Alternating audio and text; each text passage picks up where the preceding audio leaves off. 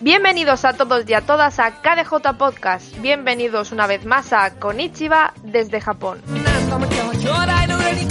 Hoy es un poco diferente, puesto que la sexy voz de nuestro presentador no dirigirá la entrevista de este mes, sino que empezamos a rotar este rol de presentador en la sección de entrevistas. Pero no os preocupéis, que en los podcasts temáticos Alexa seguirá siendo nuestro querido presentador.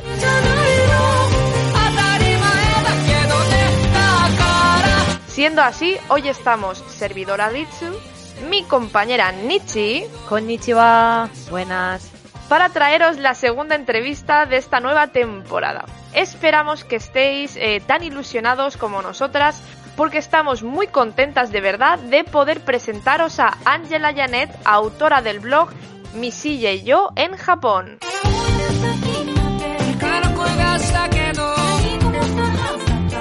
Hola chicas, ¿cómo están? Muchas gracias por invitarme. Estoy muy contenta de verdad de participar. Nos alegramos, la verdad, de poder tenerte. buena. Bueno, les cuento. yo tengo un canal de YouTube que se llama Mi silla y yo en Japón. Yo soy peruana y vivo en Japón ya 12 años. Y bueno, sí, ya 12. Y como yo soy extranjera, pues veía siempre canales de YouTube de otros extranjeros donde contaban pues sus experiencias, cómo vivir aquí. Y el tema es que yo uso una silla de ruedas.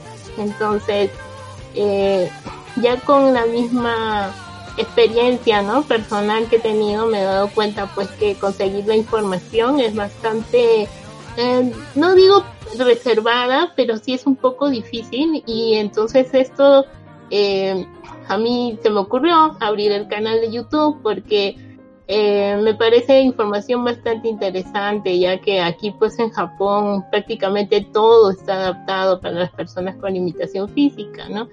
Y bueno, en Perú también por amigos siempre me preguntaban, ¿y cómo es esto? ¿Y cómo es el otro? Entonces, para no estar contando la historia mil veces, y aparte, eh, yo quería pues, ¿no? Que en otros sitios supieran que eh, con un poco de voluntad, con orden, teniendo pues una buena eh, planeación, ¿no? Era posible pues que las personas con discapacidad puedan pues vivir, eh, digamos, de forma tranquila y correcta, ¿no? Entonces, bueno, mi intención quizás un poco así idealista es que la gente se entere al otro lado del mundo y quizás pues alguien que tenga la potestad, ¿no? De hacer algún acto ya a nivel de gobierno, o ONG o alguna asociación privada, pues cojan estas ideas y las adapten a la realidad de Perú, ¿no?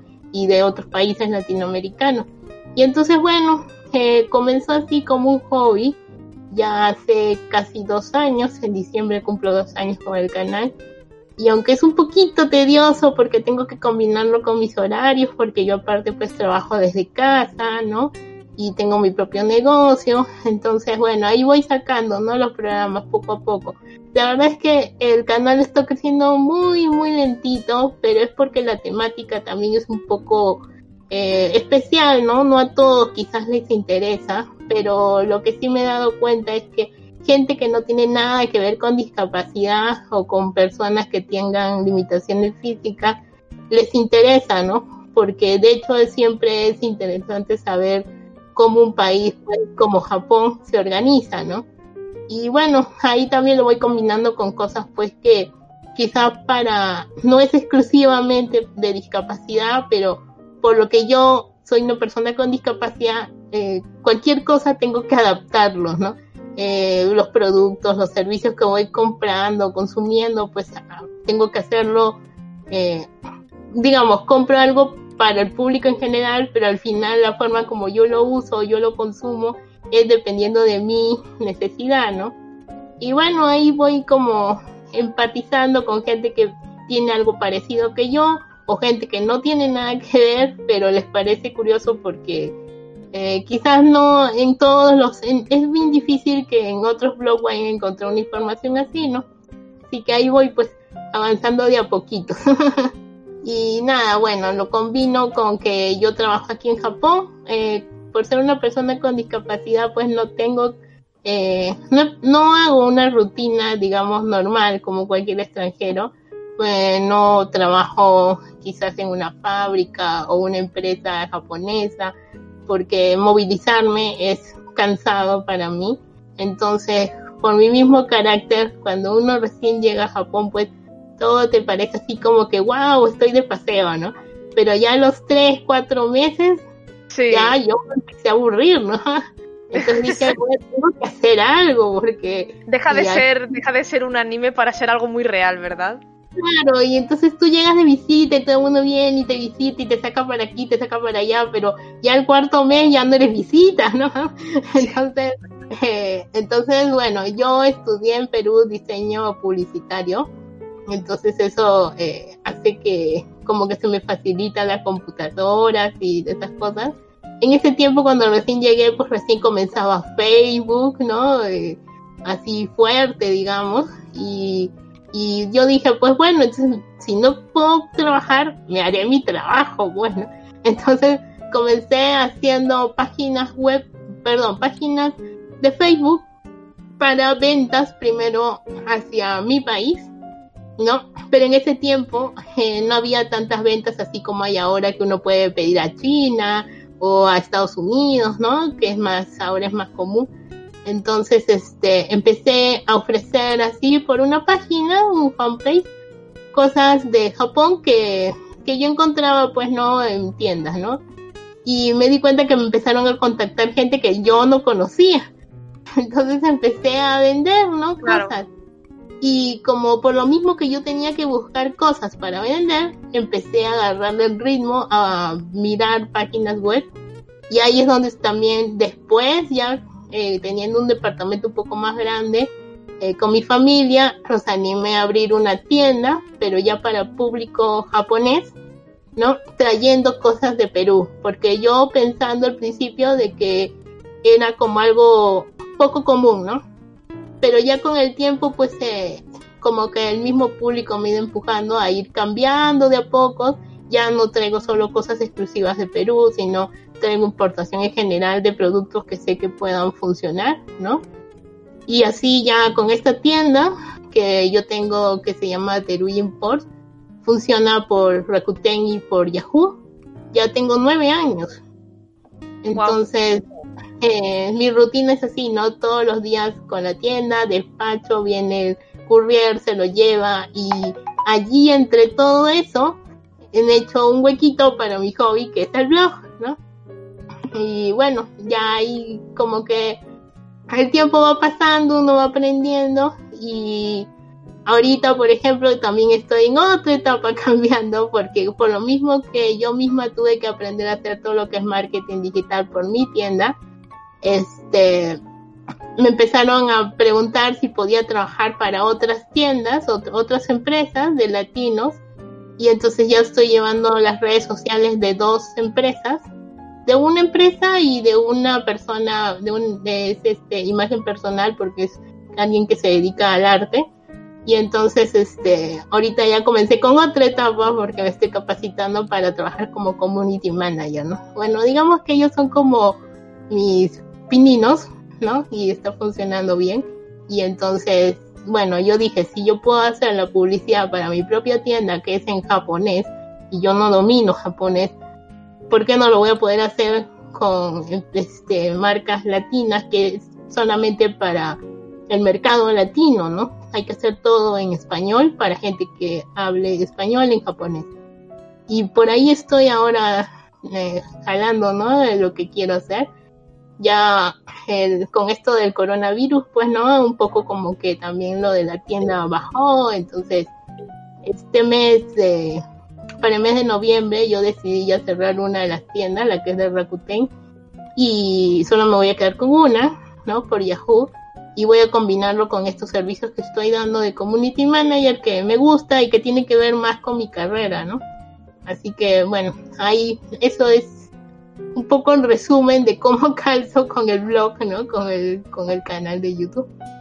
son muchísimas cosas y sí que es cierto, Angie, no sé si Nichi era lo mismo, yo creo que sí. La primera vez que yo eché un vistazo a tu canal de YouTube y a tu blog, lo primero que pensé es que seguro que había alguien detrás que entendía mucho de páginas web, de tema de manager y todo eso porque tenía como mucha calidad en la imagen, en el formato y en todo. Y además se hace muy cómoda, te tengo que decir, para, para echarle un vistazo a casi cualquier cosa. Así que enhorabuena y por cierto enhorabuena porque dentro de dos años has dicho que es el aniversario de, de tus, de tus espacios online, ¿verdad?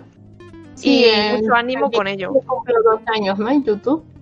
Sí, la verdad es que lo de edición, por ejemplo, esas cosas le he ido aprendiendo así, ¿no? En el camino, porque, bueno, una de las cosas que yo tengo es que soy muy obsesa con lo que hago. O sea, cuando algo no me queda bien, yo, wow, sí, sí, es una cosa que se me mete ahí a veces me meto a ver tutoriales y termino, no sé, buscando cómo mejorar la edición del audio y termino, este, haz introducción de, de tu canal y entonces estás haciendo otra cosa, ¿no? entonces, pero bueno, al final también eso también me ha ayudado, ¿no? Porque uno de los clientes que tengo de Community Manager es alguien que se dedica a la música y tengo que ver mucho con audio, con video, ¿no? Y es justamente porque vio mi canal que, que vio pues, ¿no? Que, que podía manejar su canal de YouTube, por ejemplo, de él ¿no? Y esas cosas, si yo no me hubiese metido en esto de mi canal por puro hobby, como les digo, no los hubiese aprendido, ¿no?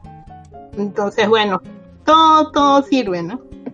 Pues eh, lo dicho, enhorabuena por los casi dos añitos que vas a cumplir en YouTube. Esperamos de verdad que sigas haciéndolo porque de momento somos la única persona que conocemos que tiene un espacio dedicado a, a Japón, pero para personas con algún tipo de discapacidad móvil eh, y con esto queremos pasar un poco a repasar lo que nos has estado diciendo, Angie, sobre ti para que el público te pueda conocer mejor antes de lo que viene siendo la entrevista que te tenemos preparada, que tenemos muchísimas cosas para preguntarte con, con Nietzsche.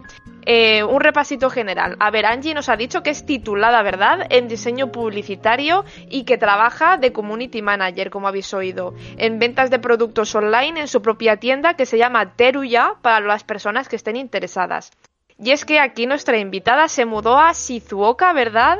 Eh, una de las islas o prefecturas al sureste de Japón en 2008. Ojo que quiere decir que Angie lleva, como ha dicho, unos 12 años viviendo en, viviendo en Japón. Eh, poca cosa no es, la verdad. Eh, lleva bien, viviendo pues allí mucho tiempo. lo que hace que su trabajo, eso sí, sea especial es que Angie, si no me equivoco, corrígenos luego si puedes, es Nikkei peruana. Es decir, Angie creo que es ciudadana peruana de ascendencia japonesa y además es usuaria de una silla de ruedas, como os ha explicado, que es lo que hace especial sus contenidos debido a una condición física que nos ha dicho que es síndrome de Hoffman, también para que nos pueda hablar un poquito más de esto luego. Sin embargo, lo que más nos interesa hoy es que, como nos ha dicho, tiene un blog, así como un canal de YouTube que se llama Mi silla y yo en Japón, donde comparte una visión del país nipón un poquito diferente a lo que nosotros como extranjeros conocemos. En estos espacios, los cuales, por supuesto, pues añadiremos en la descripción de este podcast en iBox para que podáis echarle un vistazo, así como en nuestras redes sociales, Ángela se centra en ayudar o asesorar a todos aquellos que desean viajar o vivir en Japón, pero están preocupados por ser personas pues con algún tipo de discapacidad funcional que pueda complicar la experiencia. Eh, dicho esto, Ángela, ¿puedes hablarnos un poquito sobre tu condición en concreto y cómo, cómo te ha llevado esto a hacer el, el blog? Sí, bueno, la discapacidad que yo tengo es una discapacidad poco común, ¿no? Y entonces, eh, poco a poco, eh, como que recién están sabiendo bien exactamente cómo es el proceso del, síndrome, ¿no? El síndrome, un síndrome es un conjunto de enfermedades, ¿no? Y bueno, eh, es un síndrome degenerativo, ¿no? Y bueno, hay cosas que se cumplen, hay cosas que no, ¿no? A mí cuando yo tenía un año, a mi mamá le dijeron que máximo, máximo podía vivir hasta los 10 años ya tengo 42 y le dijeron que sí, sí, y le dijeron que si es que llegaba a los 15 años prácticamente iba a llegar durmiendo y entonces Eh, lo que pasa es que yo me agoto mucho físicamente, entonces eh, todo lo que es muscular no tengo fuerza, ¿no? Y así como por eso es que no me puedo parar, no puedo manejar bien mis brazos, ¿no? Pero también muscular son los órganos internos, ¿no? Entonces también estos órganos se cansan. Y por ejemplo, cuando yo no duermo bien, ¿no? No duermo muchas horas, eh, por ejemplo, mis pulmones no funcionan bien, entonces por eso es que tengo que dormir largas horas. entonces, eh, eso también ha hecho pues que yo tenga que acomodar un, hacer un trabajo que se acomode a mi ritmo, ¿no? Y bueno, cuando yo me diagnosticaron ahí en, en Perú, eh, había muy poca información. En realidad, a medida que hemos ido creciendo, las personas que tenemos este síndrome, van como descartando esto pasa, esto no, ¿no? Cuando yo llegué aquí a Japón, nadie me creía que tenía ese síndrome y me tuve que hacer pruebas otra vez para confirmar, porque mi certificado de Perú no vale acá, pero sí les llamaba la atención el, el diagnóstico, ¿no? Entonces entré, no entré, sino fui a un hospital por varios meses, pero no solamente para que me den la certificación de discapacidad, que es lo común que hay que hacer aquí para todos, los que tenemos discapacidad, sino que ellos querían confirmar que yo tenía más de 30 años y que estaba viva y que tenía ese síndrome, ¿no? Inclusive mis citas eran con este con el médico y alumnos de los médicos, era como un conejillo de indias. y bueno, yo feliz porque, bueno, no tanto feliz, pero yo normal porque, eh, o sea, yo sé que mientras más ven mis casos, pues se este, pueden definir más el síndrome, ¿no? Pero bueno, eh, yo ya en mayo del otro año cumplo 42 y si bien es cierto hay cosas que eh, sí poco a poco voy como agotándome físicamente y, hay cosas que sí antes podía hacer y ahora no, eh, digamos que tampoco no es que sienta que la enfermedad avance tan rápido, ¿no? Y bueno, eso también hace como que me empuja a hacer, querer hacer muchas cosas a la vez, ¿no? Porque yo sé, por ejemplo, que hay días que yo amanezco súper bien y hay días que simplemente no me puedo sentar, ¿no? Porque no, no tengo ni siquiera fuerza para sentarme. Entonces, el día que, como hoy, ¿no? Que yo estoy sentada, trato de avanzar todo lo que puedo, ¿no? Y el día que no, pues bueno, me quedo en mi cama y me pongo a ver series, pues no pasa nada, ¿no? Para eso tenemos Netflix ahora y todo eso. Sí, sí, gracias a Dios. Entonces, bueno, ese es así como el ritmo, ¿no? Hay, antes, por ejemplo, cuando yo era bebé, no podía ni siquiera estar sentada, ¿ya? Y eso he ganado, cuando los médicos decían que al revés iba a retroceder, ¿no?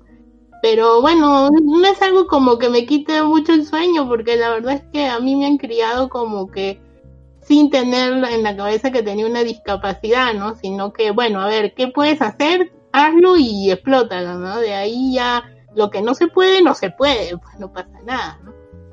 Y bueno, entonces cuando yo llegué a Japón, todo el mundo decía, ¿qué? No puede ser, no puede tener este síndrome, se ha equivocado.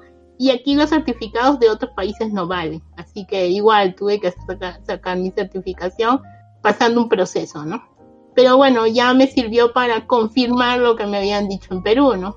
Tengo que decir que a mí lo que nos estás contando me parece una historia de superación eh, preciosísima, Angie, y además del día a día, honestamente, que para empezar que nos hagas el tremendo favor de hacernos, de darnos esta entrevista, eh, por un lado, y por otro lado, de ayudar a tantísima gente, que yo creo que son muchos más de los que nos imaginamos, que tantísimo quieren vivir o viajar a Japón y les estás aportando con tu, con tu blog y con tu canal de YouTube una puerta que de otra forma no tendrían en, en un idioma tan extenso eh, como, es el, como es el español, lo que por cierto eh, me lleva a introducirnos eh, ya directamente a la, a la ronda de, de, preguntas y es que estoy segura de que con todo lo que nos has dicho sobre ti, sobre tu carrera profesional, sobre tu condición física en concreto, hace que muchísima gente pues tenga dudas e interés sobre ti en particular y sobre todo aquello por lo que has tenido que pasar o estás actualmente viviendo en Japón.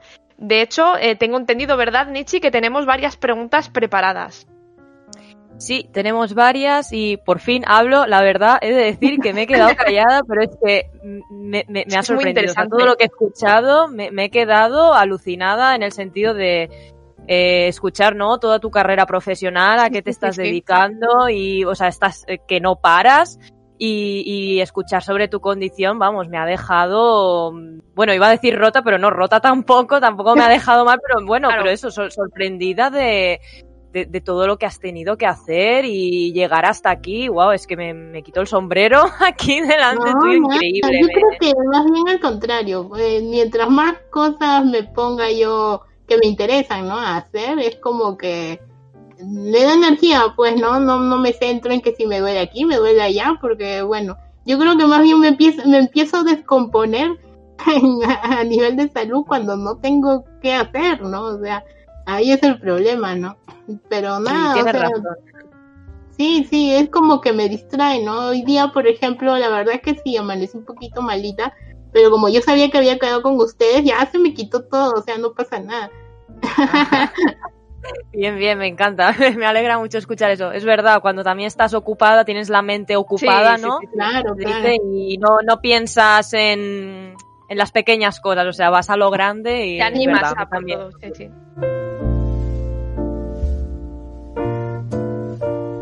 Muy bien, eh, sobre, pues empezamos con la primera pregunta y es eh, como empezamos por tus hobbies, bueno, por el blog, tu, eh, mi silla y yo, en Japón. eh, ¿En qué momento decidiste iniciar este blog y el motivo, el por qué querías eh, abrirlo? Bueno, eh, la verdad es que yo me vine a Japón ya hace 12 años, pero siempre estaba con eso de que yo quería contar lo que yo iba encontrando, ¿no? Por mi misma necesidad, ¿no? Eh, pero también llegó un punto en que como estaba tan metida con lo de mi tienda, ¿no? Este, no tenía tiempo y se me hizo como el día ya muy metódico, ¿no? Siempre en la misma rutina y entonces yo dije, no, pues tengo que encontrar algo que me sirva de hobby, ¿no? Y bueno, la verdad es que al principio no quería para nada ponerme frente a una cámara y empezar a hablar como una loca, porque yo hablo mucho, pero hablar sola, o sea, como que es otra cosa, ¿no?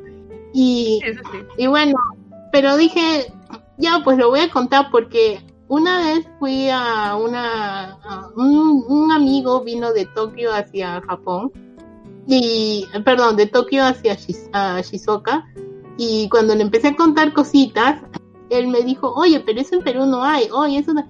Y la verdad que me di cuenta que ya estaba tanto tiempo aquí en Japón que ya se me estaba perdiendo esa perspectiva, ¿no? O sea, ya yo lo estaba viendo normal.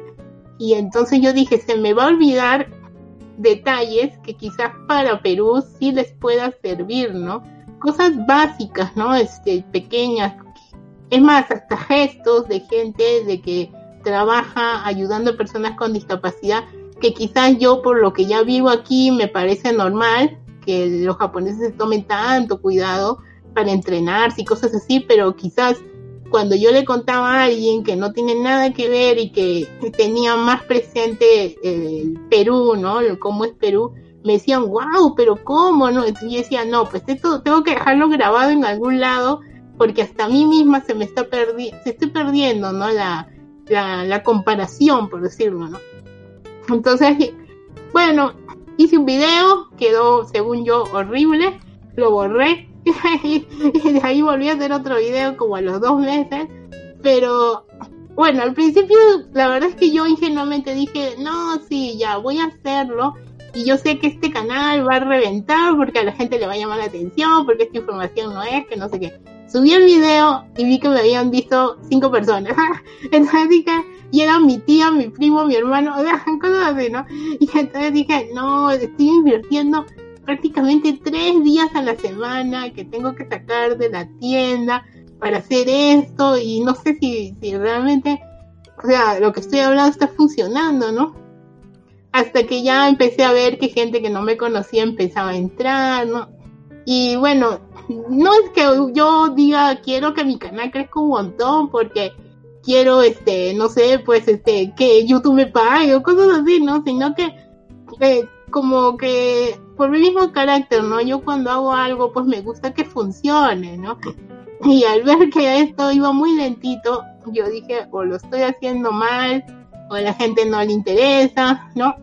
Pero bueno, ya con el tiempo me he dado cuenta que no es que, quizás no es que no lo hago, lo hago mal o, que yo que sepa, ¿no? Pero lo que sí es que yo sé que justo le está llegando las cosas a la gente que le interesa o que la necesita, ¿no? Y cuando ya me están escribiendo por las redes sociales, cosas así, cosas muy puntuales que sí les sirve o que sí eh, le ayudó, por decirlo, entonces ya eso hace como que a mí me dé más ganas para seguir con lo del canal, ¿no? Pero básicamente esto ha nacido como un hobby y para no estar repitiéndole a mis amigos y a mi familia cosas que yo paso acá, porque otra cosa también fue que yo me vine a Japón pensando solo estar un año.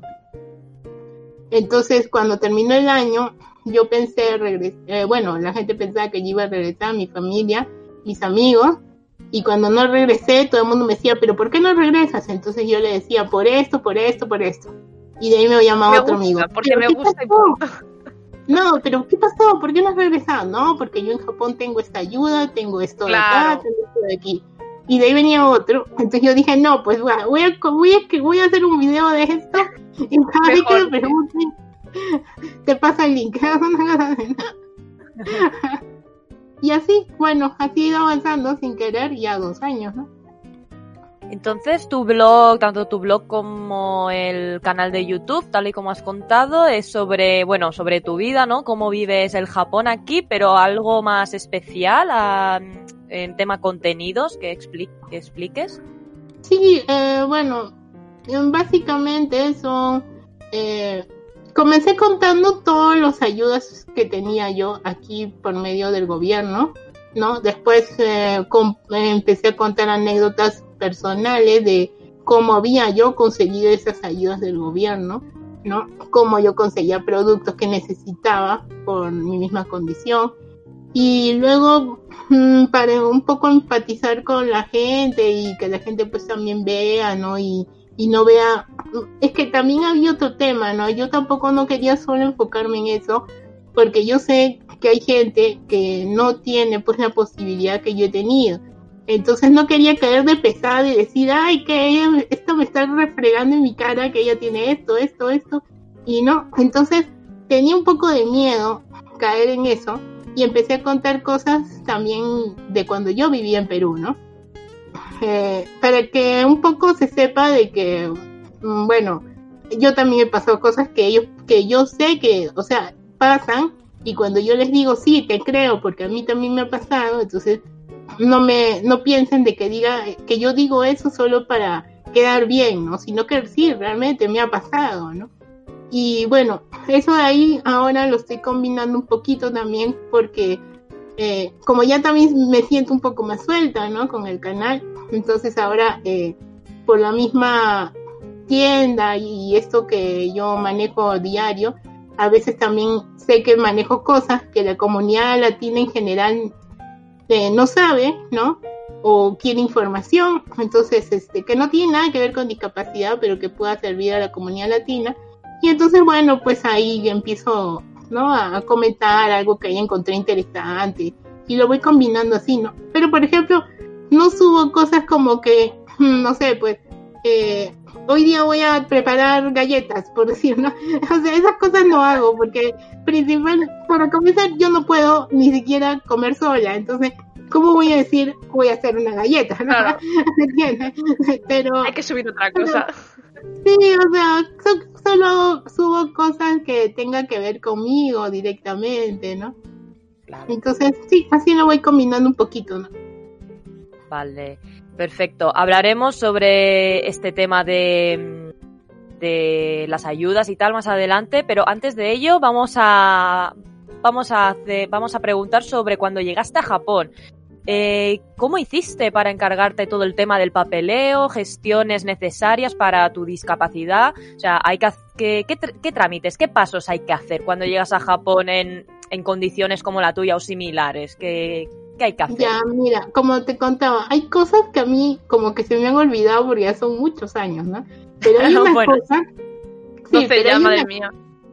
Sí, pero hay una cosa que sí la tengo siempre metida en mi cabeza y es que eh, conseguir información es bien eh, complicado, ¿no? Porque esta información para las personas con discapacidad eh, en las municipalidades solo te la dan a medida de qué es exactamente lo que tú necesitas. ¿Ya? Entonces, cuando yo decidí venir acá a Japón, este, ponte, metí mis documentos al consulado, será pues en enero, febrero, y mi visa la aprobaron en octubre. Y todo ese tiempo, eh, mi hermano, que ya estaba aquí, quiso averiguar, ¿no? Para, eh, por ejemplo, eh, mi hermana, ¿qué va a necesitar para sacar el certificado? O mi hermana, ¿qué, ¿cómo puedo yo conseguir un departamento en primer piso y que tenga tal, tal condiciones? ¿Hay alguna ayuda para el gobierno para que me ayude a ubicar un departamento así? Cosas así, ¿no? También eh, yo tenía una silla de rueda motor que era súper pesada allá en Perú. Y entonces mi hermano me dijo, preferible creo que dejas esa silla, te compres una silla manual, normal, y aquí ya vemos cómo lo compramos. Entonces mi hermano empezó a averiguar, dime, si traigo a mi hermana, ¿hay alguna ayuda financiera para poder costear esta silla? O para que nos la financien, que no sé qué. Todo eso, la respuesta fue, hasta que ella no esté aquí, no se puede, no, es un poco difícil que te demos información. Uh, entonces, ¿Por qué? ¿Pero por qué? ¿No sabes? Sí, no había forma, ¿ya? Y mira, eh, yo tengo una prima que vive aquí muchos años, creo que ya casi 30 años, ¿ya?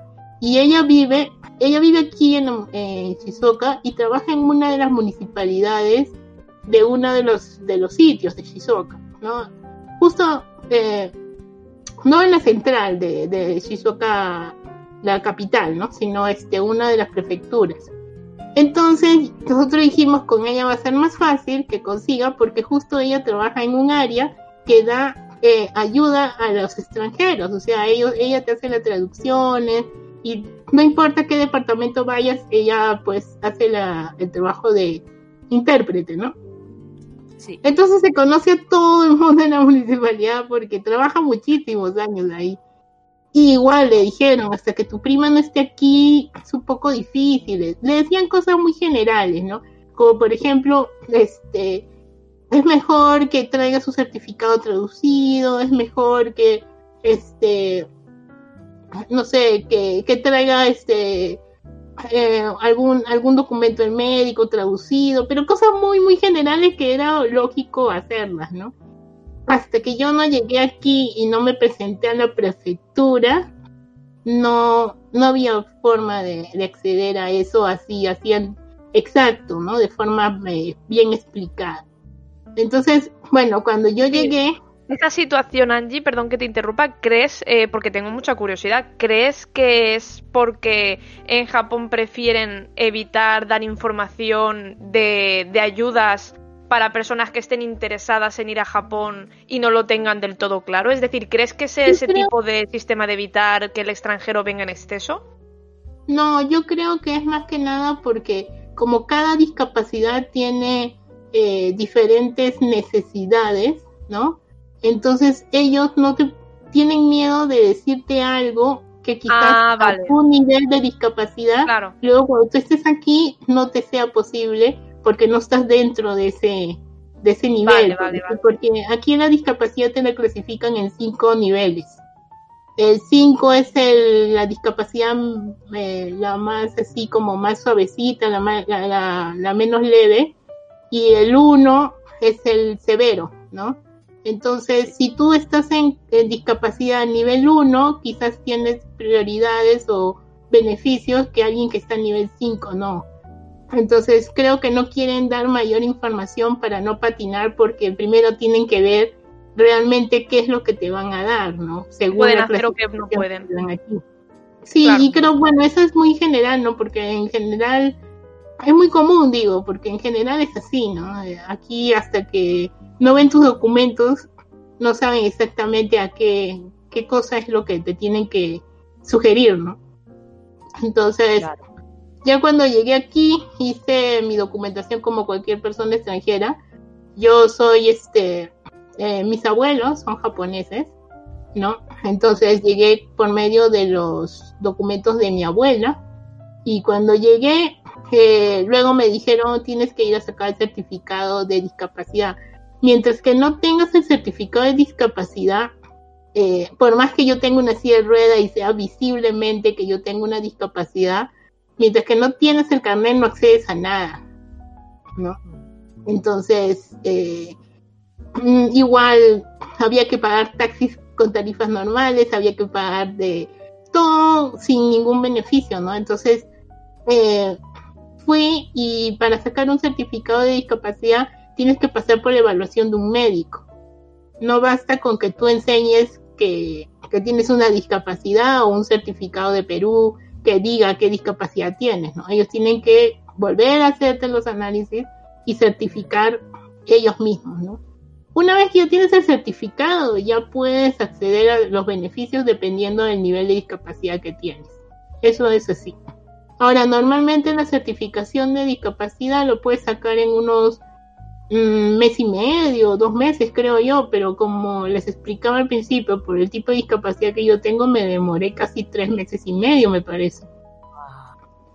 Pero bueno, en realidad este valió la pena, ¿no? Porque el apoyo que yo tengo es bastante importante y aparte eh, yo tengo el nivel severo, que es lo que hace que yo pueda acceder a casi todo lo que está creado para discapacidad física. ¿no?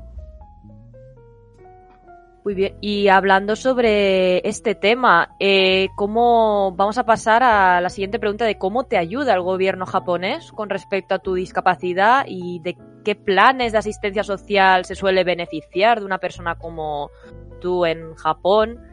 O sea, ¿qué, qué, ¿qué ayudas puedes recibir?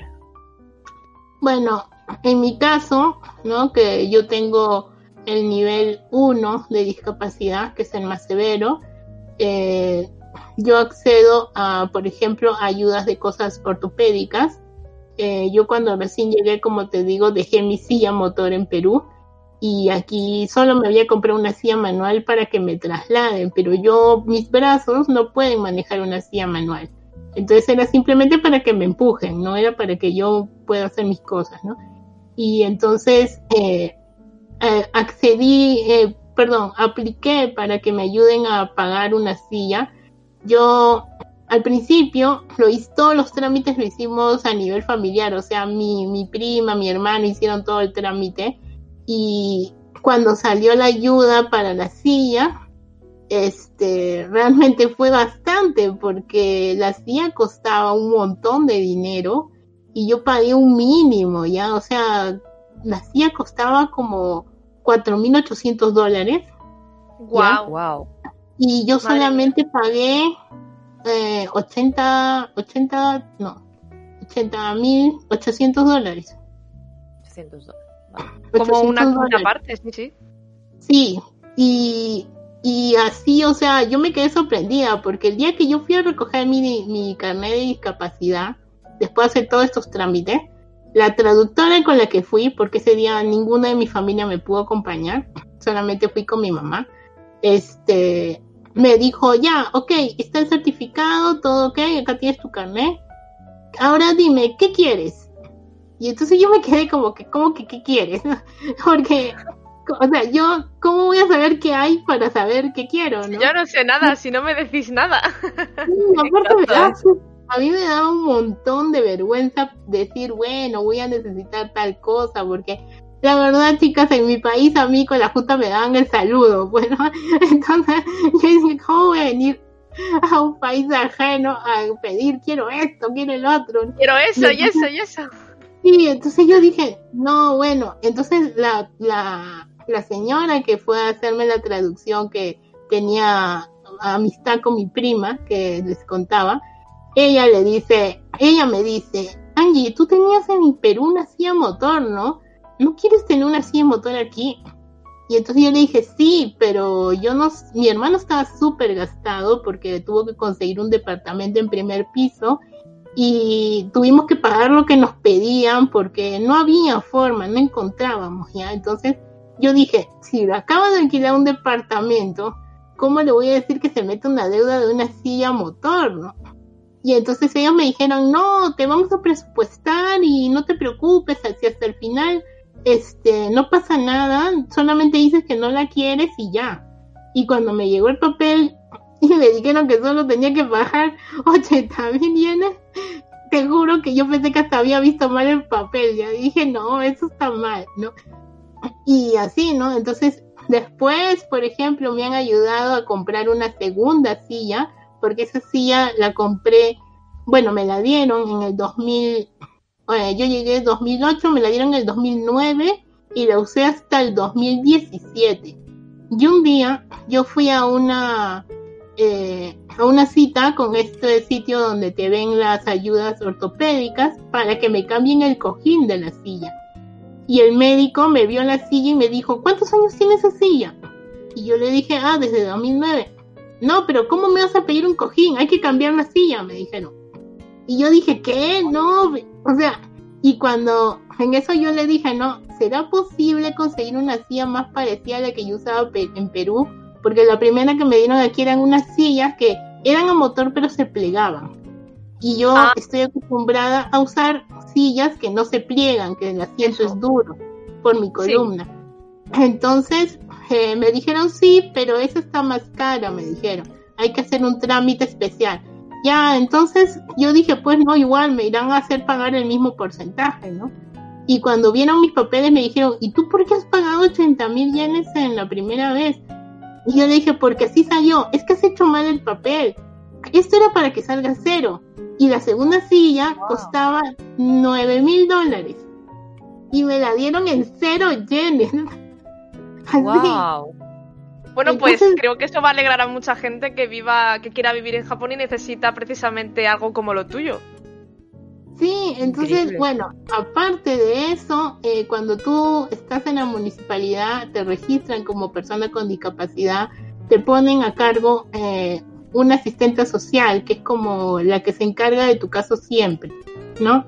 Entonces ella viene cada tres veces al año, pero siempre puedo yo llamarla y si necesito algo, ella, ella viene y lo tramita, ¿no? Entonces, ella, cuando vino la primera vez a mi casa, eh, este, vio y me dijo, ¿tú cómo te sientas en la cama? ¿Te quedas a veces en la cama? Y yo le dije, sí, hay veces que no tengo, amanezco mal y no puedo sentarme en la silla, ¿no? Ah, ya, ¿y qué? ¿Te sientas en la cama? Sí, para comer, ¿no? para cambiar de posición. ¿Y cómo te sientas? No, mi mamá es la que me sienta porque yo sola no me puedo levantar. Entonces le dijo a mi mamá, a ver, ah, pues el, ¿cómo la sienta, no? Y me vio que mi mamá pues me ayudaba y todo. Y entonces me dijo, no, no, no, no, cama ortopédica. Mandó a comprar una cama ortopédica. Y yo, no, pero yo creo que no la necesito, con cojines me acomodo, le decía, ¿no?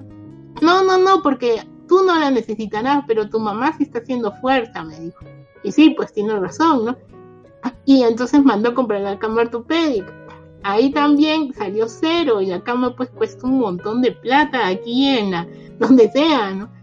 Y cosas así, ¿no? Entonces, en eso nomás es un montón de ayuda porque, bueno, son cosas que yo así, mi hermano, ¿no? Tratando de ayudarme a comprar esas cosas, pues nos endeudaríamos años, ¿no?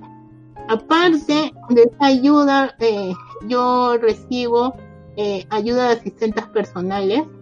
Ellas vienen a la casa y pueden hacer todo lo que yo necesita personalmente, ¿no? Desde que me sacan de la cama, eh, bañarme, ayudarme al baño, este, darme de comer, si necesito que me cocine, me cocina, acostarme en las noches, ¿no?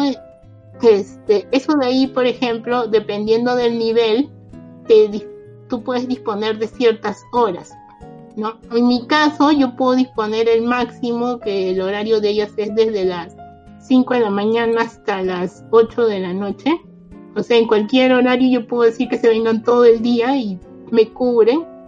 Pero eh, si eres de un nivel menor, por ejemplo, te dicen, bueno, al mes solamente puedes, no sé, 20 horas, por decirlo, ¿no? Entonces tienes que como que distribuirlo en los días de la semana.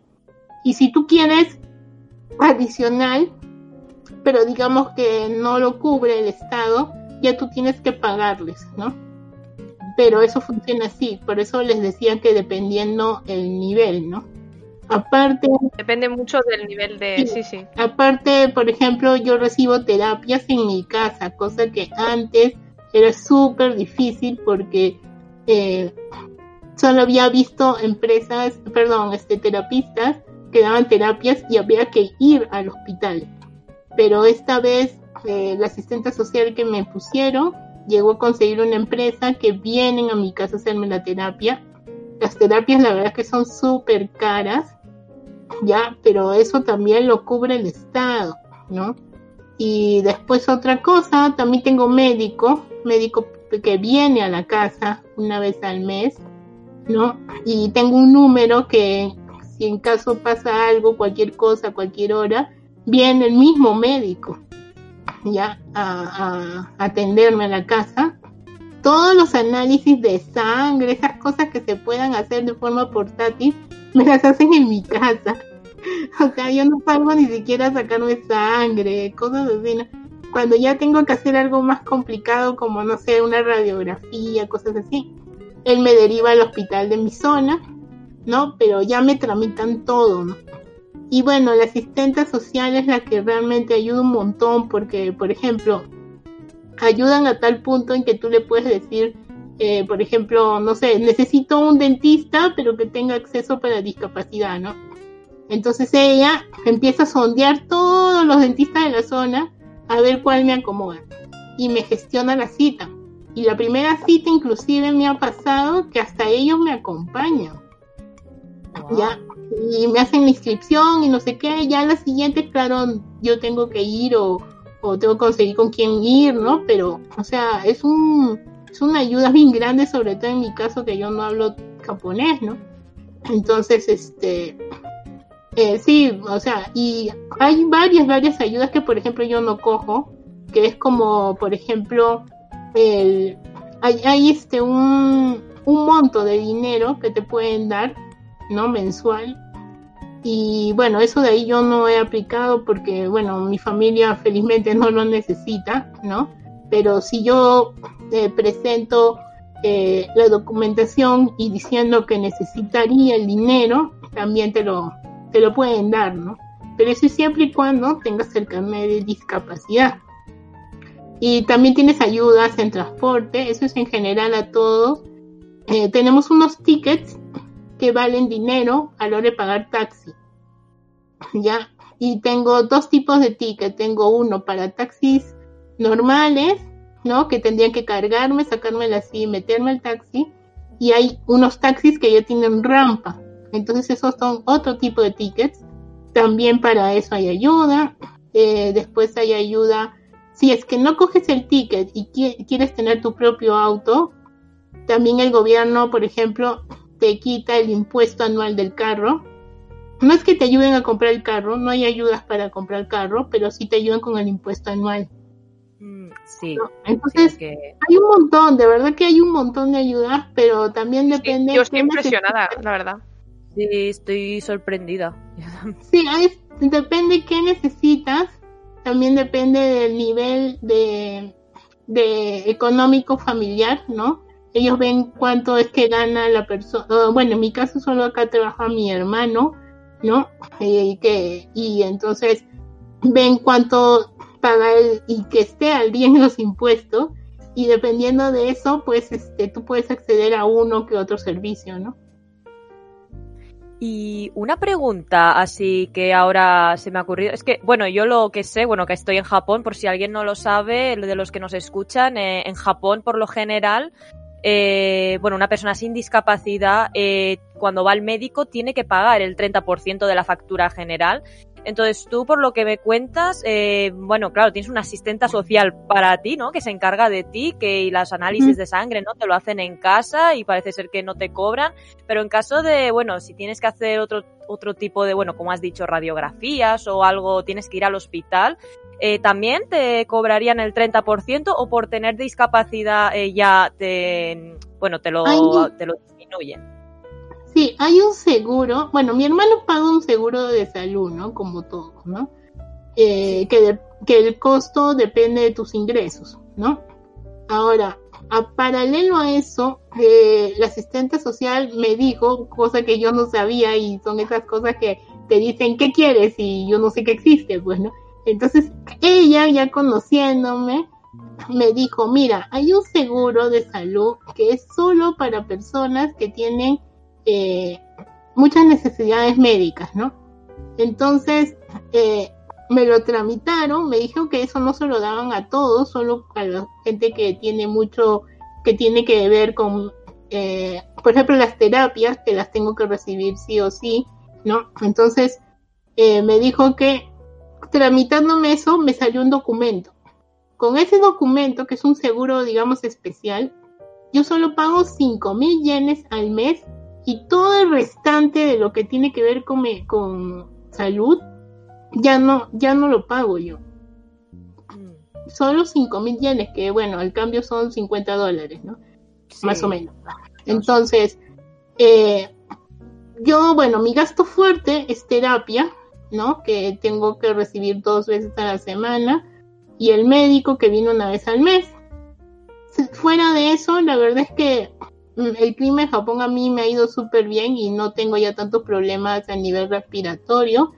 Entonces eso hace que no tome tantas medicinas, pero en eso nomás ya es un gasto bastante fuerte, ¿no? Y si yo lo pagaría, pues eso excedería los 200 mil yenes mensuales, ¿no? Que son dos mil dólares, ¿no? Más o menos. y, y yo solo pago al mes 5 mil yenes más lo que paga mi hermano su seguro de salud, ¿no? Que bueno, mi hermano pues este dependiendo su sueldo, paga, ¿no? Que no, no es poco el, seguro. El seguro de salud aquí en, Japón es caro, ¿no? Sí, depende, eso, como has comentado, depende del sueldo. Eh, sí, hay un porcentaje. Ahora mismo no sabría decir, pero bueno, sí, yo también lo pago y no sé, creo que para que alguien se haga una idea, bueno, depende del sueldo, claro, pero creo que yo pago unos 100, 12 mil yenes, 13 mil, o sea, unos 130 dólares más o menos. Pero bueno, sí, yo me imagino que será entre los 100, 150, más o menos, que te quitan del sueldo. Bueno, adicional a eso, yo pago 5 mil yenes más y ya todo el restante ya no lo pago muy bien. Eh, yo de verdad estoy muy sorprendida por las ayudas que da Japón, me parece que son muchas. Yo he de decir que en España, eh, por lo que sé, eh, bueno, por supuesto hay ayudas, pero no tantas como en Japón. Y bueno, he de decir que mi madre es asistenta social y más o menos ah, sé un poco del ah. Ella ha tratado también con gente que va en silla de ruedas y tal, y antes de esta entrevista también le pregunté, me informé un poquito y creo que Japón, por lo que he escuchado, tiene muchas más ayudas. Pero vamos a compararlo con Perú, porque de Perú sí que yo no tengo mucha idea cómo es el, en comparación con el sistema sanitario de Perú, comparado con Japón. Eh, bueno, ¿hay más ayudas? Mira, la verdad es que no. En Perú la situación económica es súper diferente a la de acá, ¿no? Entonces no hay un fondo como para que pueda haber esas ayudas, ¿no? Además, este, el sistema de aquí de Japón es muy como muy organizado todo, ¿no? Aquí todo el mundo paga impuestos, entonces digamos que hay un fondo para hacer estas cosas, ¿no? En Perú eso, es verdad. Claro, en Perú impuestos lo que se paga. sí, sí, sí, hay que pagar mucho. Entonces en Perú la verdad es que hay mucha informalidad, ya y hay mucha gente con necesidad este, muy, muy así como, hay mucha diferencia, ¿no? Entre gente que tiene mucho y gente que tiene poco, ¿no? Digamos que la gente de clase media cada vez son menos, entonces... Sí, hay eh, más desigualdad. Sí, entonces, bueno, y la cultura, ¿no? En cuanto a las personas, o sea, allá tienes que batallar mucho para que la gente pague impuestos. Aquí ya es como que o pagas o ya sabes que te va a ir mal, ¿no? Entonces, eh, yo he vivido en, Perú hasta hace 12 años y la verdad es que hasta donde yo sé, era muy difícil tener un seguro, bueno, era casi imposible tener un seguro uh, nacional, ¿no? Eh, yo personalmente no sé exacto cómo es que se tramitaría eso porque justo hace unas semanas hice un video en mi, en mi canal. Este, yo no por, por mi situación familiar, yo nunca necesité un médico. Así, o sea, ir a, un, a una clínica, porque mi papá era químico farmacéutico y mi tío era mi médico de cabecera. El problema fue cuando yo ya fui adulta y mi papá falleció, mi tío falleció y ahí me di cuenta que no habíamos tenido un seguro, ¿no? Pero, eh, bueno, como mis hermanos ya estaban acá en Japón, ellos me dijeron, para estar más tranquilos, búscate un seguro particular. Y cuando yo me fui a buscar un seguro, no me quisieron vender una póliza, porque me dijeron que las personas con discapacidad eh, congénita, eh, ellos no estaban obligados a venderme un seguro. Entonces me quedé en el aire, así total. Eso fue uno de los motivos principales por los que me quedé aquí. Porque si yo estuviera en Perú, toda cualquier cosa tengo que pagar una consulta externa, ¿no? Ahora, yo sé que ah, ya con el tiempo eh, se han creado seguros para afiliar gente con discapacidad, porque hasta antes solamente... El problema de Perú es que hay muchos seguros repartidos, o sea, por ejemplo, si tú eres de la policía, tienes un seguro especial para la gente de la policía. Pero eso no está en el mismo sistema que quizás tiene eh, la gente que se dedica a ser profesores los profesores y su familia tienen otro tipo de seguro, ¿ya? Y entonces las personas como en mi caso, que mi familia siempre ha tenido negocios independientes, ¿no? Y no estamos, no tenemos ninguna vinculación con algo del Estado, no tendría forma en ese momento de yo acceder a un seguro. Ahora sé que sí existe una forma, pero el otro tema es que tú tienes seguro ahora en Perú en papeles, porque a la hora que tú vas, o no hay camas, o no hay medicinas, o el médico está súper lleno.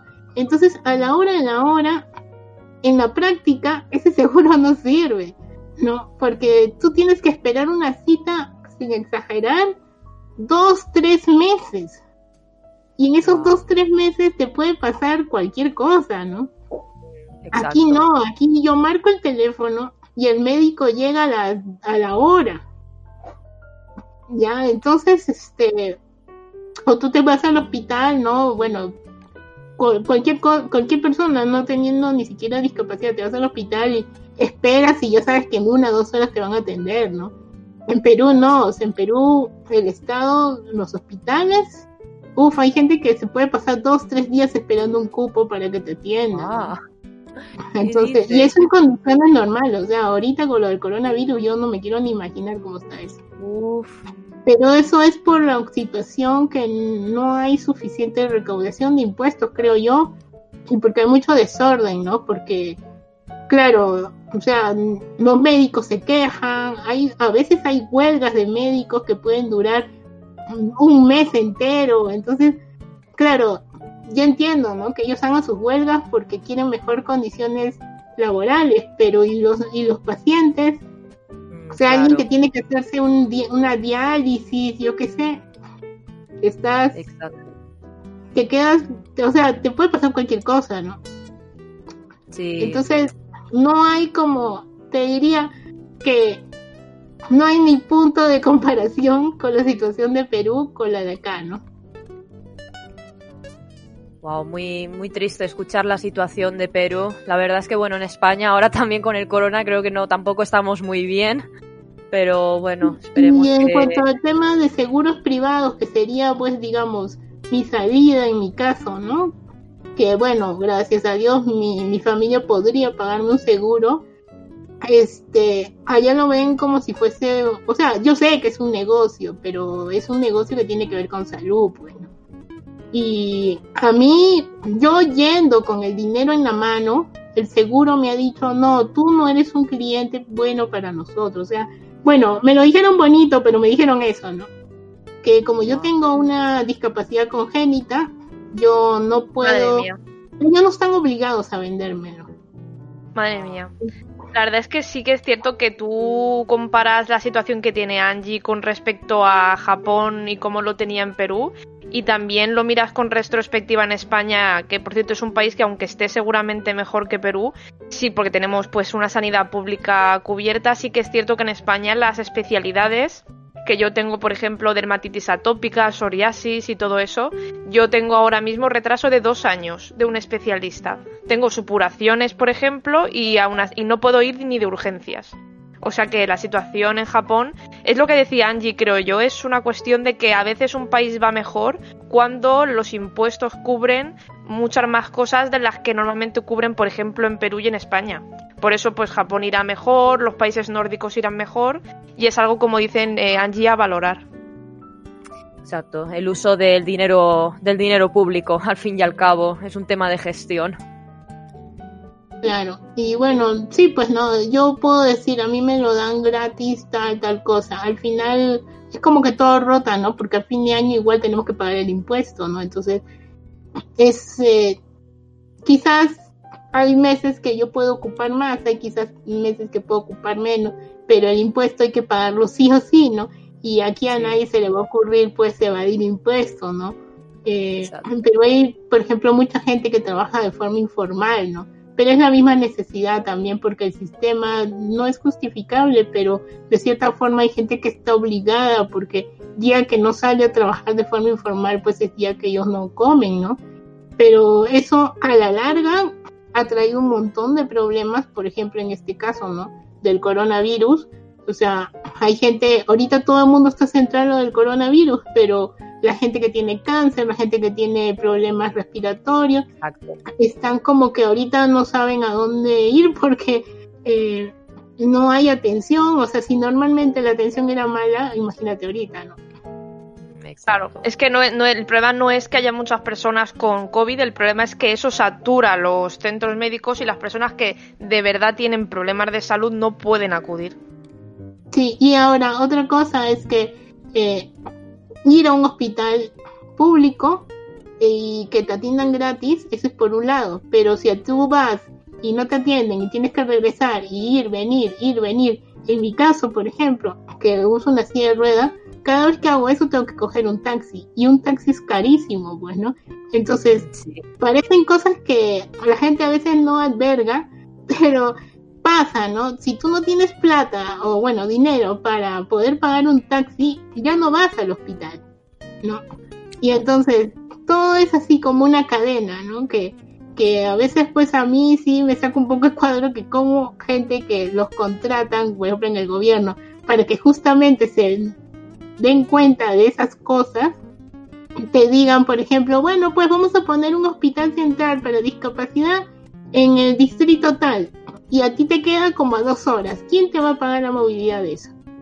O sea, hay gente que no recibe terapias, por ejemplo, no porque no quiere, sino porque no tiene cómo llegar. ¿No? Claro.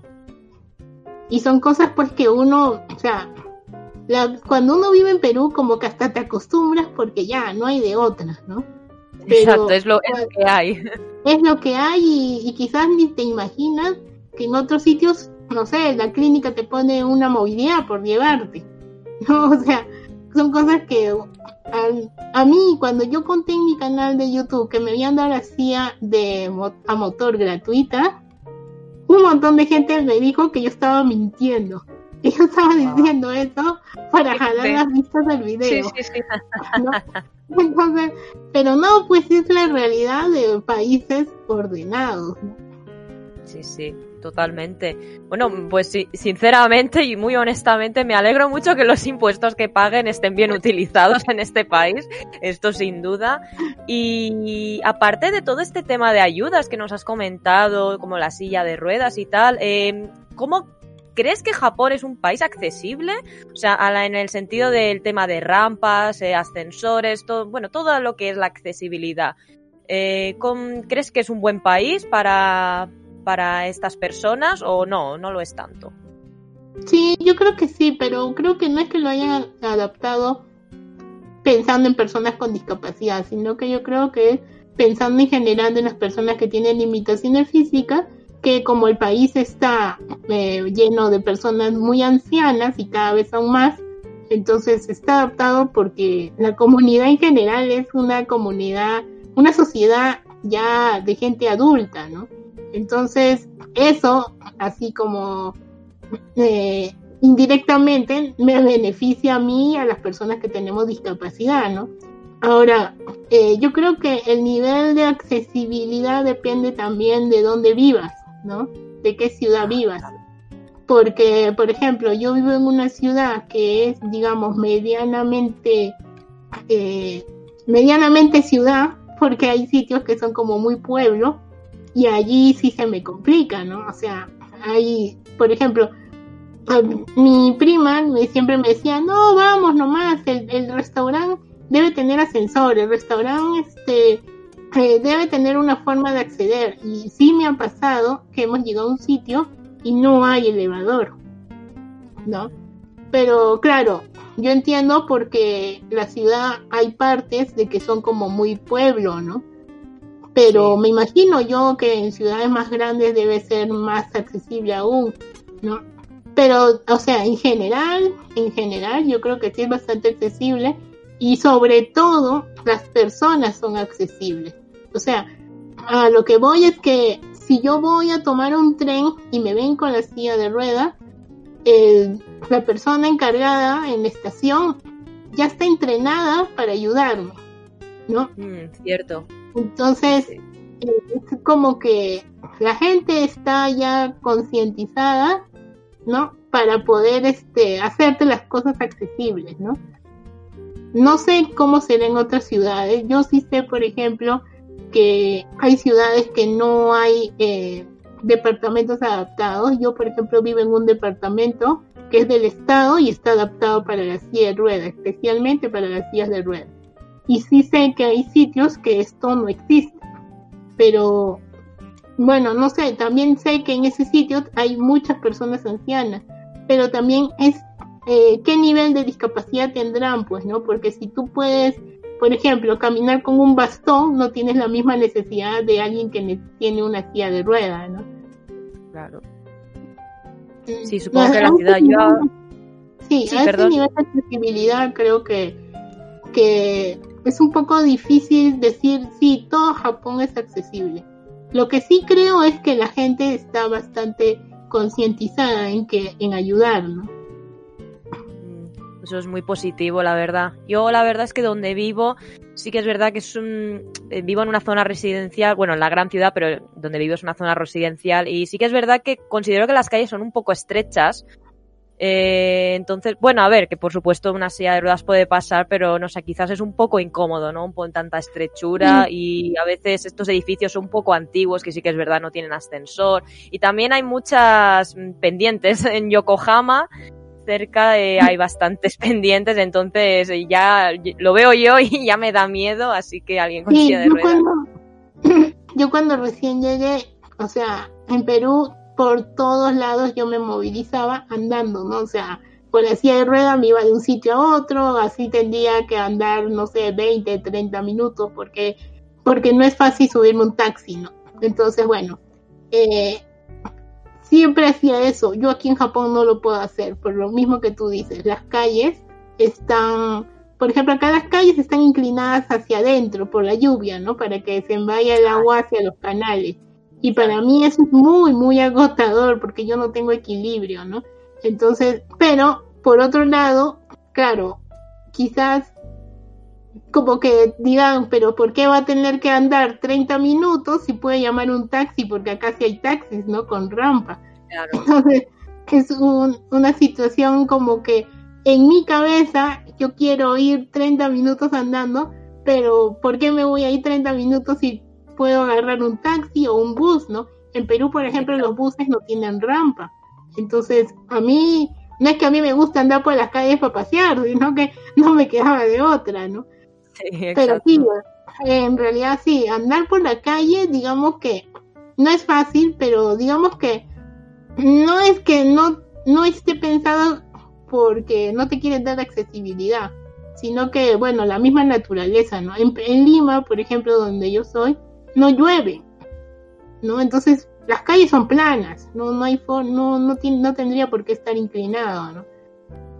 cuando yo llegué también decía, pero ¿por qué está inclinado y por qué está en pendiente? Y claro, pues es la lluvia, ¿no? Que hacen que, para que la lluvia drene, ¿no?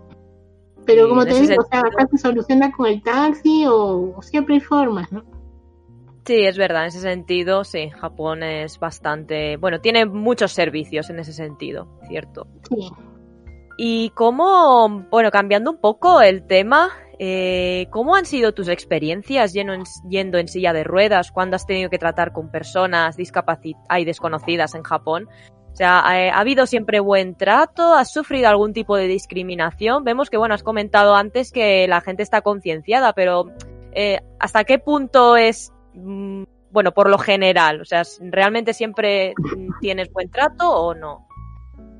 Yo personalmente, no sé si es suerte o si es así, pero yo nunca he tenido ningún problema.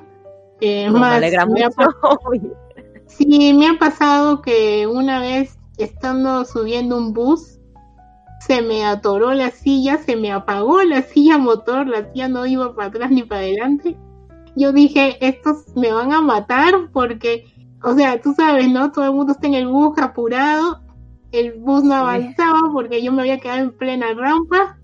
Y, y la gente, o sea, yo tampoco no hablaba un japonés como para decir, por favor, ayúdame. Y la gente bajó y me empujó y me, o sea, no sé ni cómo subí al bus, ¿ya? y entonces, y yo dije, uy, todos van a estar con cara larga y no, nada que ver. Y la verdad es que no, eh, cuando he ido a tiendas siempre me tratan de ayudar y no, nunca he tenido un problema, francamente. No, no, nunca he tenido un problema. Ahora, mm, así, discriminación, yo creo que, bueno, una vez me ha pasado de que me chocó con alguien, de que, pero no por, creo, por la silla de ruedas, sino porque no le gustan los extranjeros, que ya es otro tema, ¿no? Sí, exacto. Sí, sí, sí. Entonces, ahí va, va por los gaijin, sí, claro. Entonces no, es más, la persona que me hizo, que, que nos hacía ese desaire, este, usa silla de rueda porque es mi vecina.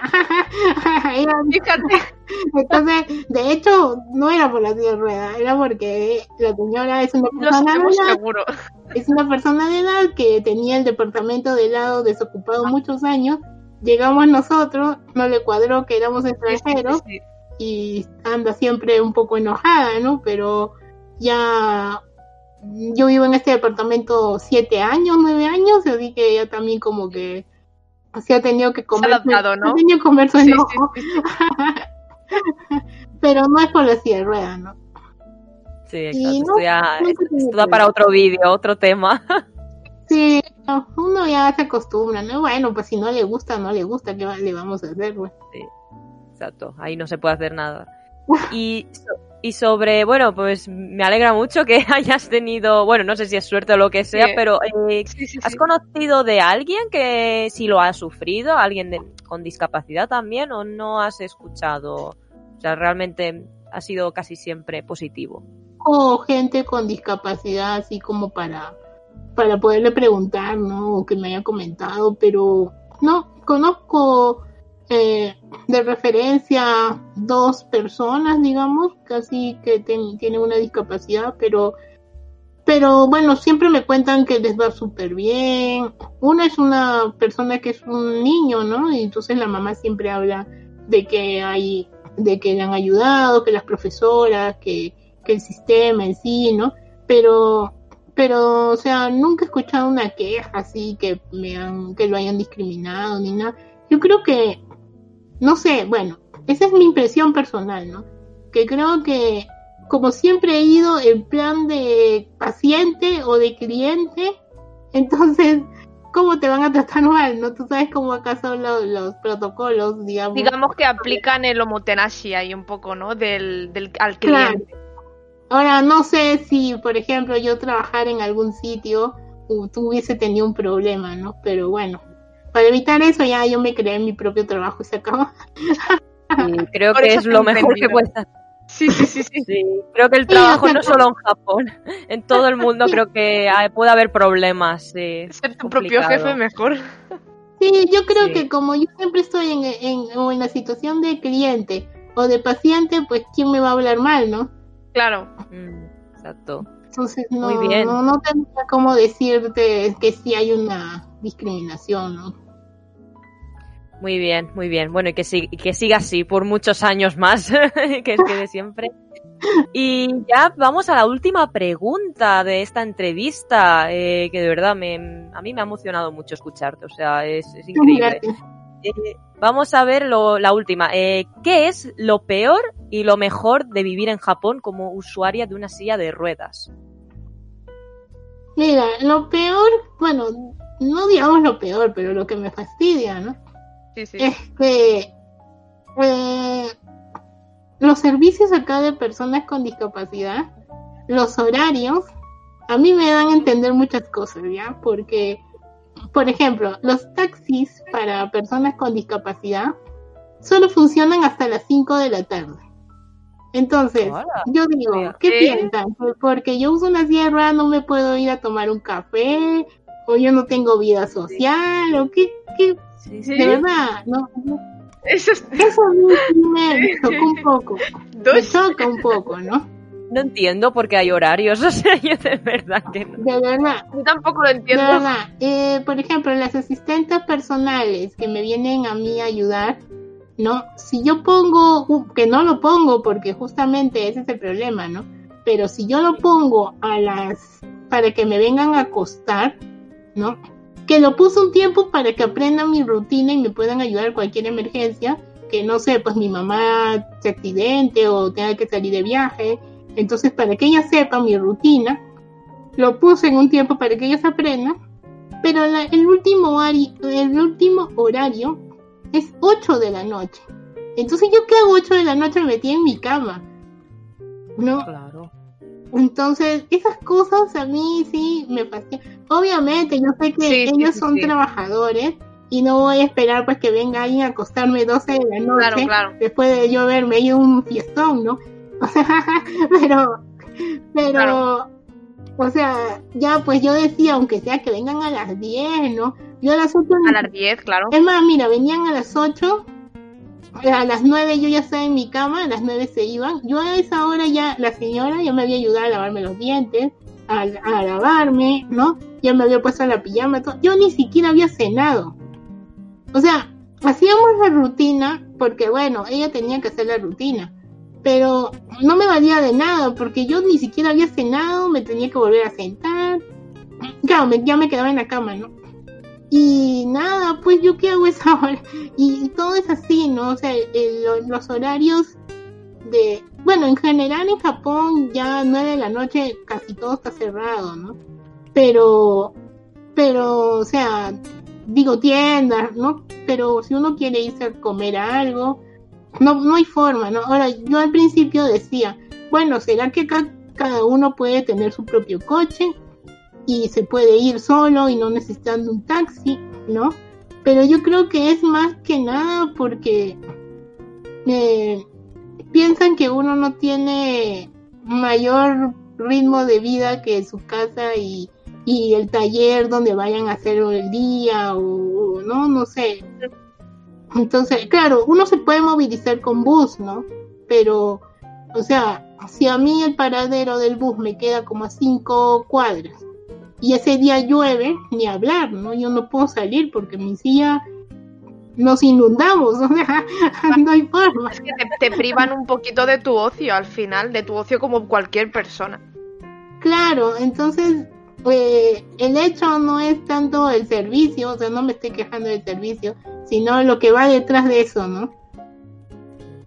Y bueno, eso es lo que a mí sí me fastidia. La otra cosa que sí me fastidia también es que creo que en general, las personas con discapacidad acá, me parece que en cierta forma tienen como que algo, la, eh, como que tienen las cosas como un poco más servidas que en otros sitios. Y entonces hay cosas que yo creo que, si bien es cierto, es bueno porque te cubren necesidades, yo creo que por otro lado también los limita porque, por ejemplo, en Perú una persona con discapacidad tiene que trabajar sí o sí porque tiene que trabajar para ganarse su comida, sus servicios, ¿no? Aquí como tienen una pensión, entonces mm, yo de verdad no conozco casos de gente con discapacidad que hayan ido a hacer una carrera técnica o hayan pasado por la universidad.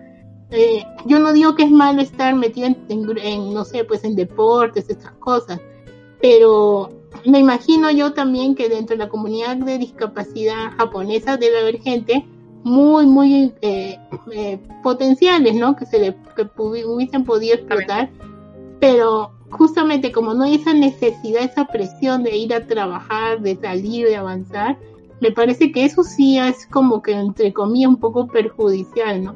No sé, no tampoco es que conozco un montón de gente con discapacidad, pero lo que yo veo es eso, ¿no? Siempre que me choco con gente en la calle, hay gente que se está yendo a hacer deportes, ¿no? O se han salido, no sé, a, su club de, algún taller así, eh, manual, ¿no? Algo así, ¿no? Pero eh, también por eso creo que también los servicios están recortados, porque claro, si tú no tienes que salir a trabajar y no tienes una vida social en una, digamos, en una oficina o no interactúas con gente que no tiene discapacidad, entonces su vida social me imagino que termina nueve de la noche, ¿no? O ocho de la noche, por eso están en la cama, ¿no?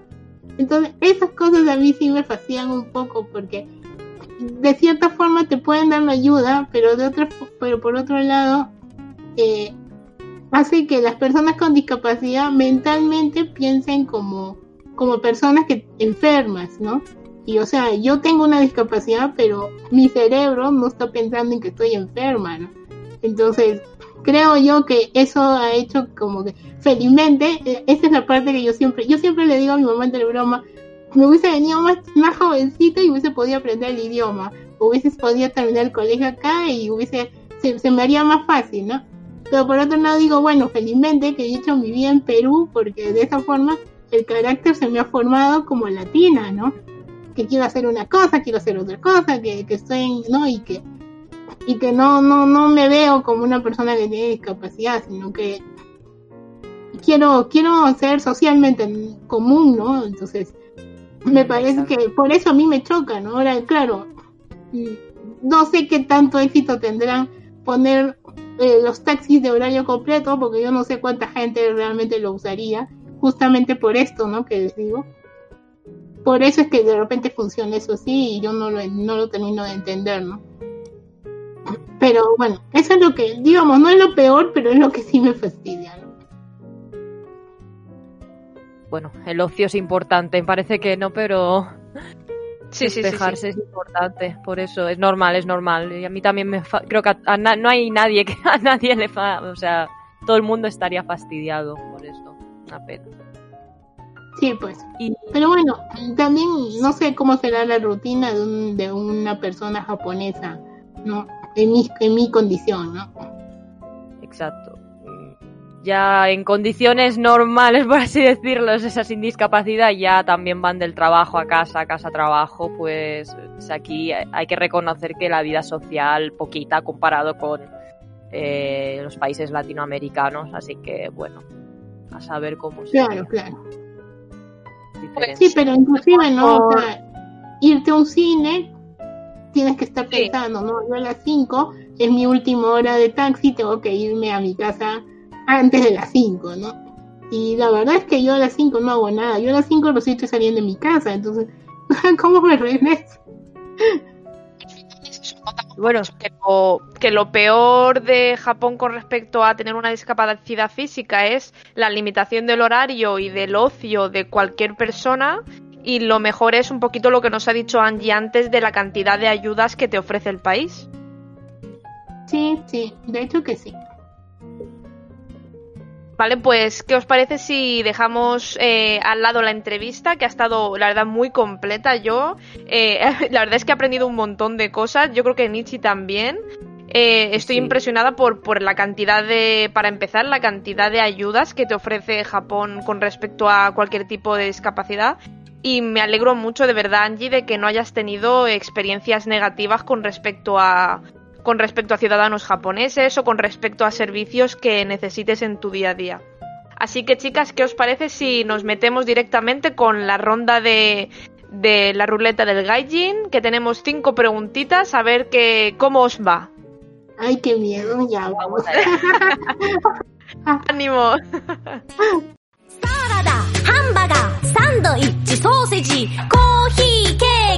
Bueno, pues os tengo cinco preguntitas para terminar con el programa de hoy. Eh, tienen que ver, como siempre, Angie, las preguntas tienen que ver un poquito con el invitado en cuestión para que nosotras nos los pasemos bien y además quien nos escuche pueda aprender un poquito eh, de detalles o datos extra con respecto a lo que has estado tú hablando en el programa. Así que vamos, vamos a ello con la primera, ¿vale, chicas? Primera pregunta, venga. ¿Cuándo, vale? ¿Cuándo decretó Japón la ley fundamental de las personas con discapacidad? Tengo puestas cuatro décadas, a ver si, a ver si caéis.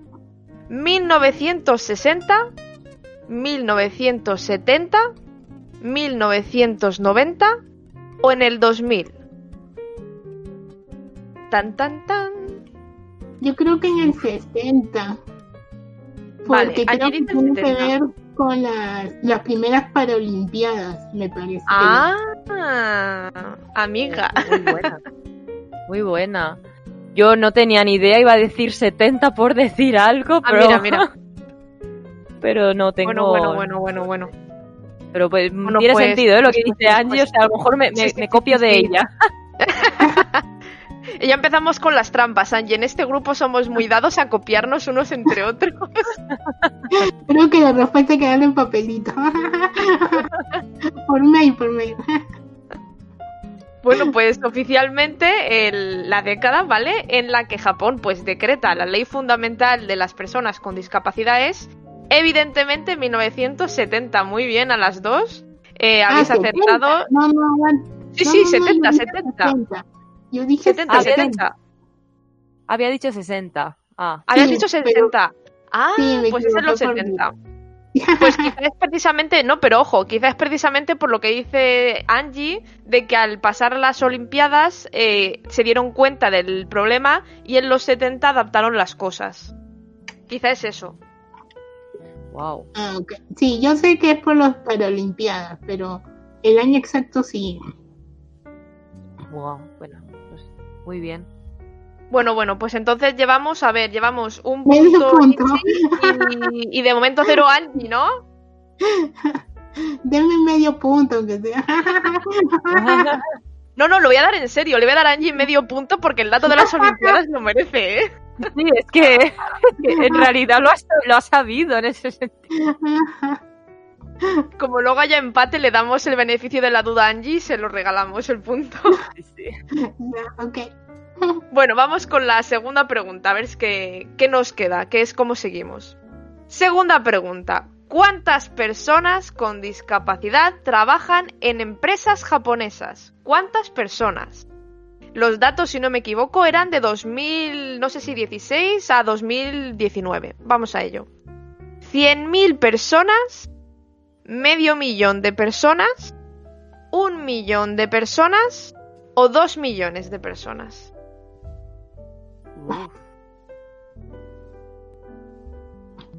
Wow, no sé. Es más, no sé cuánta es la población de Japón, ni para saber por porcentaje. la población que eran 100, igual me estoy liando yo, eran 100 millones. 130 millones son, que es mucha gente. Sí, sí, sí, Y no sé, es que un millón de personas me parece mucho, pero claro, un millón no llega ni al 1%, así que no sé qué decir. Sí, por eso. mil, medio, un millón o dos millones? Yo creo que cien mil. O sea, trabajar. Vale, cien mil. Uf, es que, claro, es que no lo sé, o sea, yo es que con la de ayuda, o sea, hay tanta gente trabajando, no lo sé. Voy a decir un millón, pero a lo mejor estoy patinando mucho, creo. Pero no sé, por porcentaje, no sé, no lo sé. Un millón, va. Vale, vale, vale, vale. Pues la respuesta correcta ha estado en mitad de las dos. Medio millón de personas, más o menos, trabajan en Japón en empresas japonesas, que no de autónomos, en empresas. ¿Qué os parece? Wow. Pues bastante. Sí. Bastante gente, ¿verdad? Lo veo, mejor que lo que pensaba. Por fíjate, sí, sí. Yo pensaba como Angie que eran menos personas, pero fíjate tú. Sí, sí. bueno, pues pues seguimos, que nos quedan aún tres preguntas, a ver qué os parece esta, que, que es bastante curiosa también. Tercera pregunta. ¿Cuál de estas atracciones turísticas es accesible en silla de ruedas? ¿El Sensoji? ¿El Museo Ghibli? ¿La Torre de Tokio? ¿O todas son accesibles?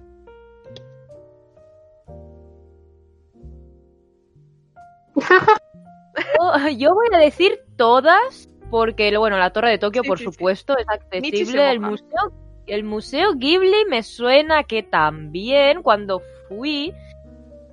Pero claro, es que hace muchos Yo años no me que acuerdo. todas. no me- Yo voy a decir que todas también, sí. Yo creo que todas, porque los lugares públicos tienen que ser accesibles. Si Sí, no voy es que una incluso- denuncia.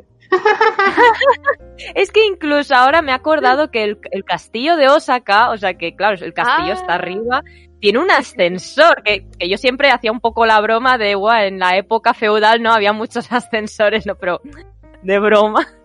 Pero Sí. sí, sí, o sea que hasta en los sitios antiguos hay ascensores, o sea, yo creo que sí es accesible todos. Yo creo que todas, porque al menos el museo y la torre son, ¿no? Entonces, Vale, pues la respuesta correcta es todas. Como habéis dicho, todas las atracciones o espacios Oh. turísticos son accesibles. De hecho, es eso, Angie lo ha dicho antes, eh, lo fácil que es acceder a muchos sitios de Japón por pues porque la población envejece y obviamente necesitan, como ella ha dicho, eh, hacer más fácil el acceso. Así que enhorabuena, un punto las dos también. Eh, de momento está muy, muy justita, ¿eh? La cosa entre las dos. ya me está dando vergüenza. Quedan dos solo, ¿eh? O sea que aquí llega la lucha, lucha. Vamos con la cuarta, con la cuarta pregunta y penúltima, ojo. Vamos a ello. ¿Cuál de estos deportes no estará, o sea que no estará en los Juegos Paralímpicos de Tokio? ¿Vale? ¿Cuál de estos deportes no estará en los Juegos Paralímpicos de Tokio? ¿Karate? ¿Judo? ¿Arco? ¿O esgrima? ¿Karate? ¿Judo? ¿Arco? ¿O esgrima? Pero ¿por qué quitarían uno? Necesito una explicación. ¿Verdad? Pregunta, yo también lo, pre- lo pensé. Pensé que pas- patinaje sobre hielo. Eso ya es más raro. Ah, no sé, voy a decir esgrima, pero, voy- pero es mu- no tengo ni idea, os lo digo por decir. Vale, pues Nietzsche dice esgrima. A ver qué dice Angie. Pero no lo sé. Judo. Angie dice judo.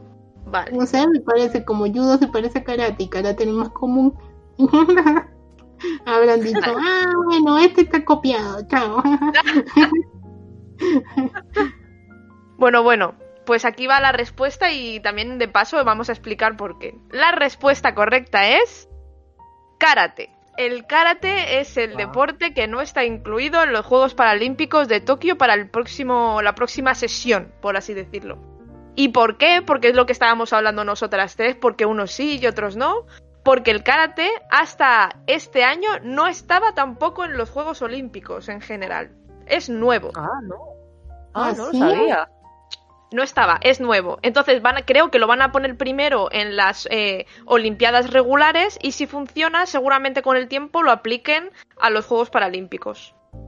Entonces están estafando a los niños de Perú porque siempre los hacen entrenar karate y no los lleva nada. Y no les lleva nada. A partir de ahora sí, a partir de ahora sí.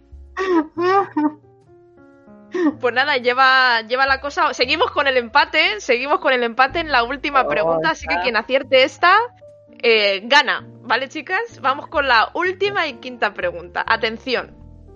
Vamos, En vamos. los últimos Asian Film Awards, es decir, los premios de cine asiático, que han sido celebrados hace poquito, este mismo mes pasado, si no me equivoco, se le dio un premio a la directora Hikari como mejor directora nueva por una película cuya protagonista es una usuaria en silla de ruedas.